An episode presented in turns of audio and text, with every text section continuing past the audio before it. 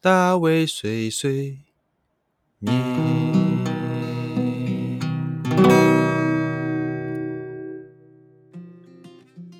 Hello，大家好，欢迎来到大卫碎碎念，我是大卫。今天呢，想跟大家分享一下一本书。最近大卫呃，逼迫自己养成阅读的习惯。其实没有非常非常的多，但是希望自己每一天在睡前或者是起床的时候，都能够看个至少三十分钟或者是一个小时的书。看书可以整理我们自己的思绪，当然也要看你看什么书而定。但在看书的过程中，呃，相信你可以嗯调整自己的一些想法，呃，等于是在跟作者在对话。作者使用的词汇啊，或是他的一些想法，你必须要经过你的大脑思考之后，才有办法理解。那理解的过程中，你就会发现，哎，别人的想法跟你不一样，那你会跟自己开始有一个呃抬杠或者质疑自己的一个部分。这过程就可以呃增进自己了解自己的一些想法。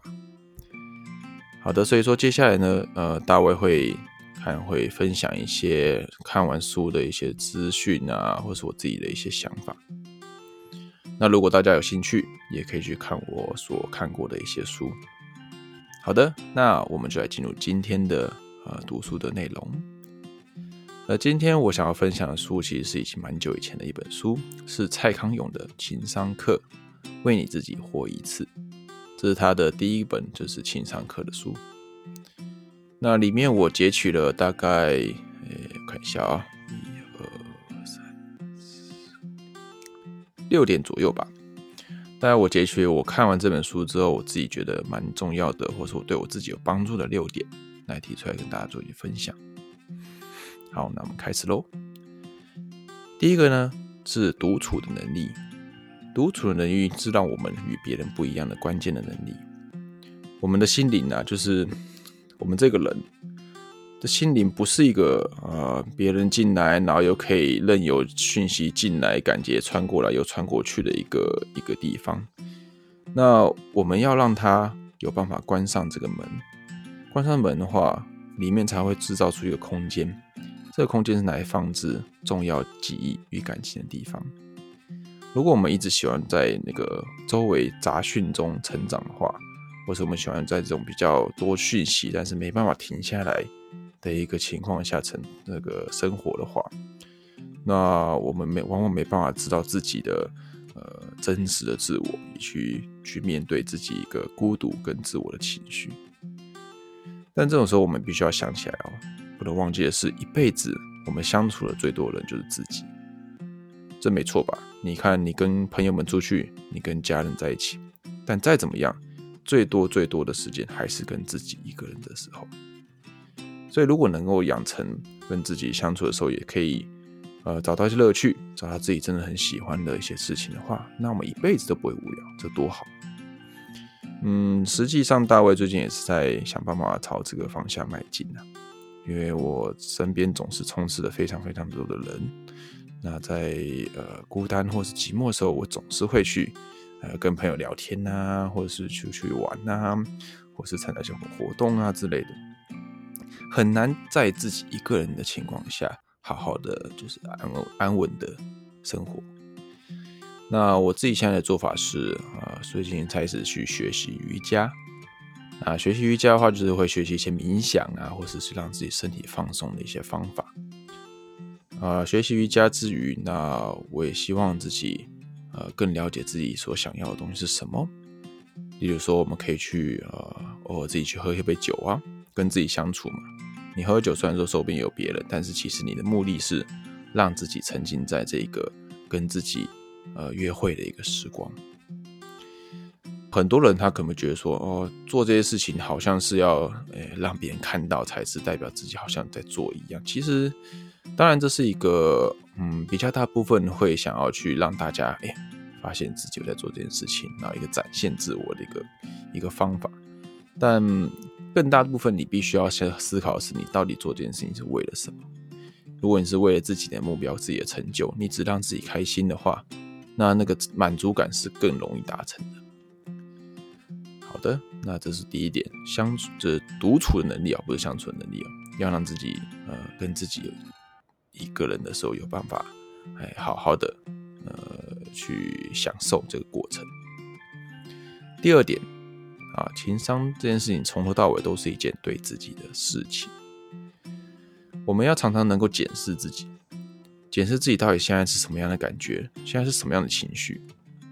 不是说呃就让自己的。感觉或情绪，或者是任何的念头来拉牵着自己走。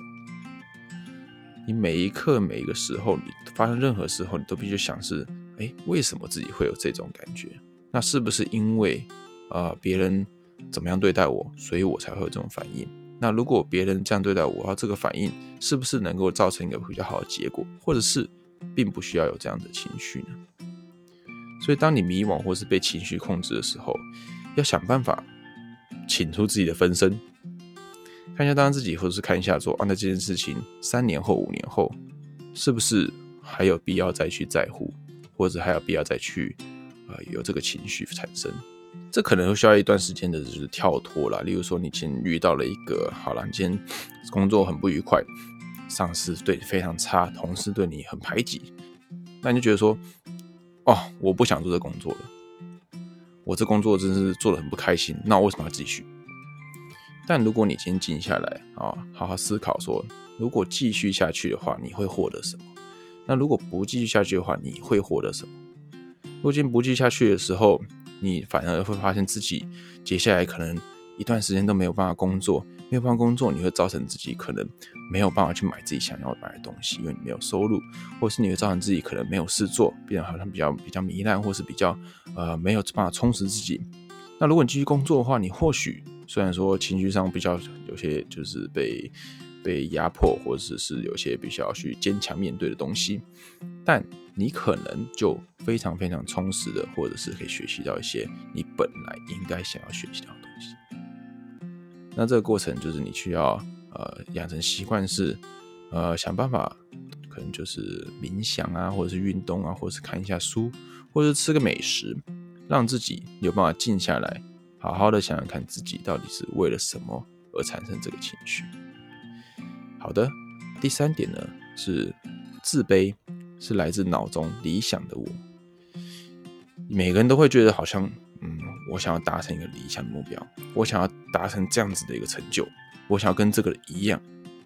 然后自己一起给自己的压力，或是你身边人给你压力，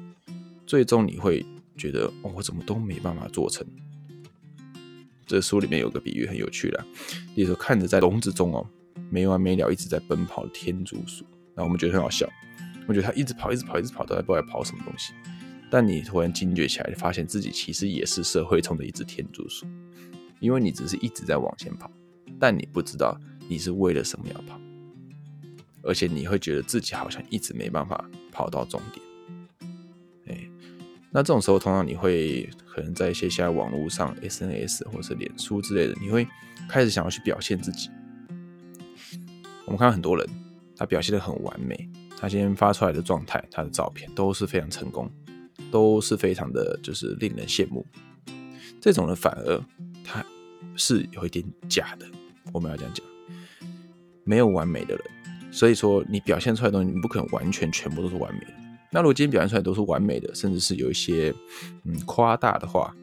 其实你只是为了掩饰你在呃自己生自己内心的一个自卑，或者是有点呃缺乏一点成就感的一些恐惧。你想要靠着呃别人来认同你，获得自己的一个嗯可能成就感。那其实想想的最终结果了，这个其实没什么，没有什么意义嘛，因为最终你还是没有达成你想要的目标。对，那所以说你要思考的是，你到底是为什么去要去呃追求这个目标，或者是你为什么要去展现给别人看？对，你是为自己，还是你是为了别人？好，那我们再看下一个哦。如果我们认知自己不是主角，而是参与成全的人，我们比较容易把目光放在过程。放在大家成全时候的成果，而不是放在个人收获上。这其实就是团体的的一个呃一个相处模式了。常常我们会把就是人生自己的人生或者自己的一个角色看的是非常重要的。你会在呃人生这条社会上这条路上好像觉得自己应该要满足自己才是最重要的一个事情。但这时候你就会把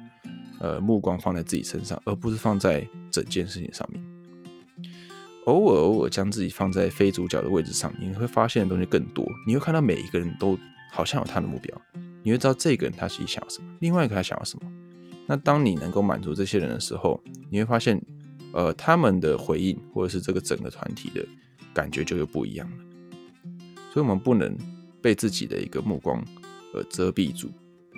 我们也不能够就是被身边的目光都影响。反而是我们要知道自己现在的角色是什么，自己并不是所有人都必须看着自己，你不是大家人的大家的一个就是呃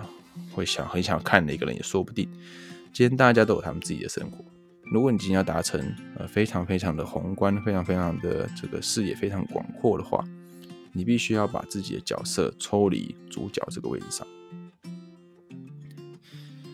好的。那接下来的下一个，我觉得非常有趣哦。我们以为自己凭客观线索所做的判断，往往只是我们一厢情愿的主观想法。这跟其实最近非常呃前段时间吵得非常凶的这个同温层这三个字非常相关。什么意思呢？当我们现在的情报大概是呃好吧这个量，我们现在对世界，我们对所有东西的资讯量是一个量。当一个东西，呃，发生一件事情，你看到的时候，你能够判断的方式就是经过你所拥有的情报或是资讯，呃，跑出来的一个计算出来的结果之后，你才面对这个结果去做一个理解跟反应。所以，你就会通过这个你所你所认知的世界，那你所认知的世界是不是真的就是完整的世界呢？举个例子来讲好了，呃，这个例子可能有一点点的。不是那么的好听。呃，前一段时间日本有个节目，他们想要验证是不是日本的北海道的人啊，他们是不是都没看过蟑螂？他们拿蟑螂去给北海道的人看，北海道人看到蟑螂的时候，居然不是感到恶心，反而觉得新奇，甚至还说感动到想要哭。这是不是有点夸张？但是为什么会这样子呢？那是因为他们对蟑螂的认知的情报，还有它的资讯量，只停留在它是一个呃，可能它是一个很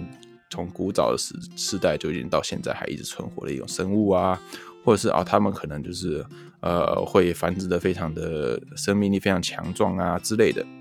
但他们并不会觉得它是个恶心，或者是它在生活中会造成他们一些就是不好的一些事情。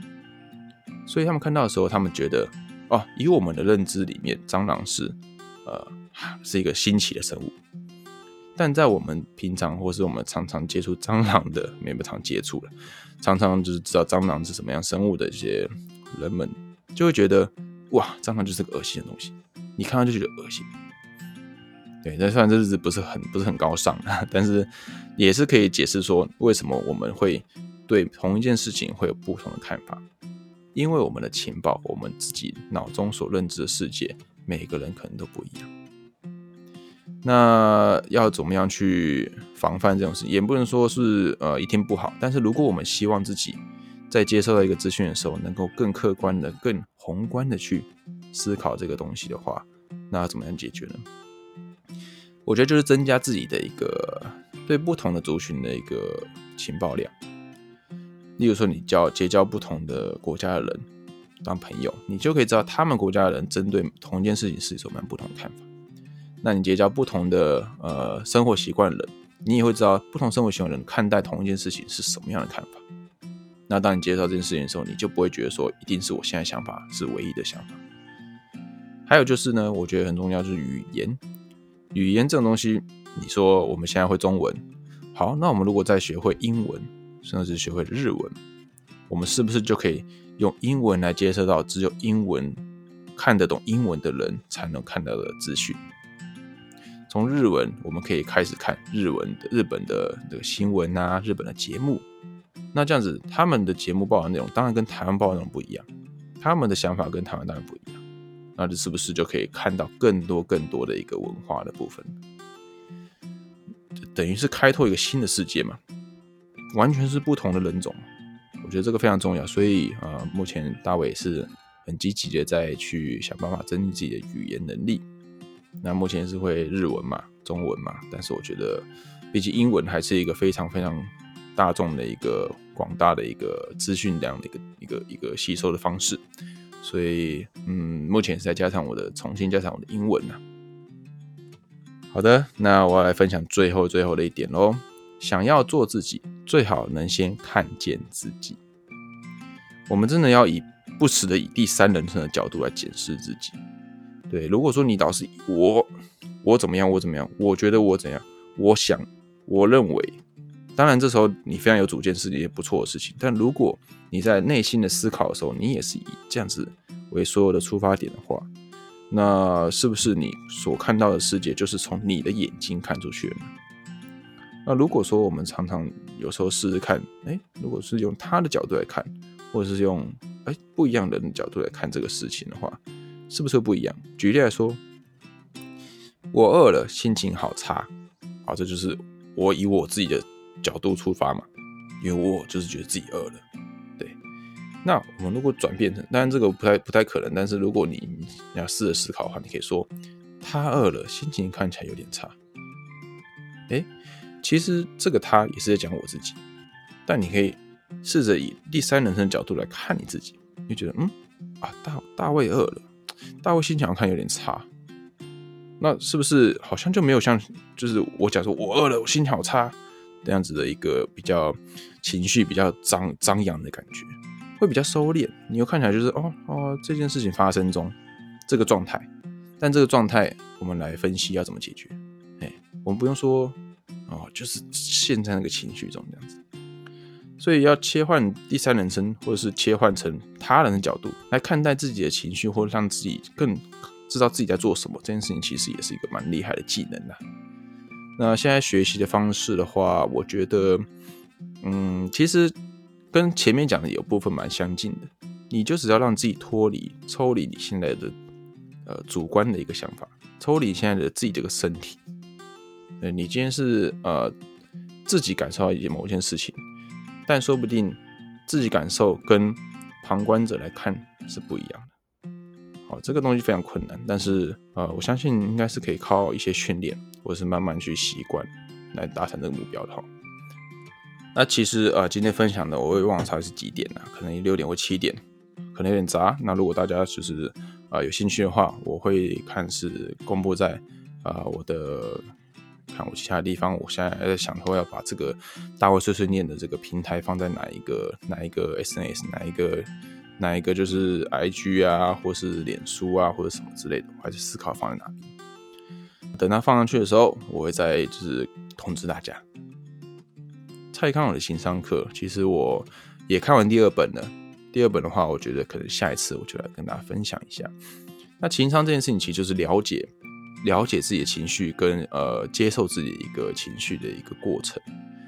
其实很多情绪都不是不好的情绪，你不可能逼迫自己没有情绪的产生，那你那你就机器人，对你今天不开心，你怎么可能说哦我没有不开心，我其实都都很开心，你不可能，因为你一定会有不开心，有不开心才有开心，你不可能都是一直都很开心，但是当不开心或是不喜欢的事情发生的时候的情绪出现的时候。你是不是能够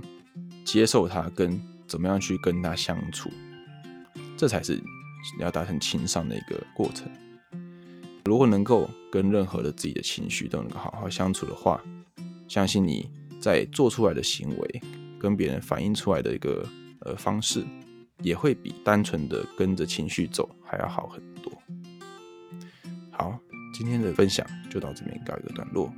我是大卫。欢迎大家在下次继续听我的大卫碎碎念，拜拜。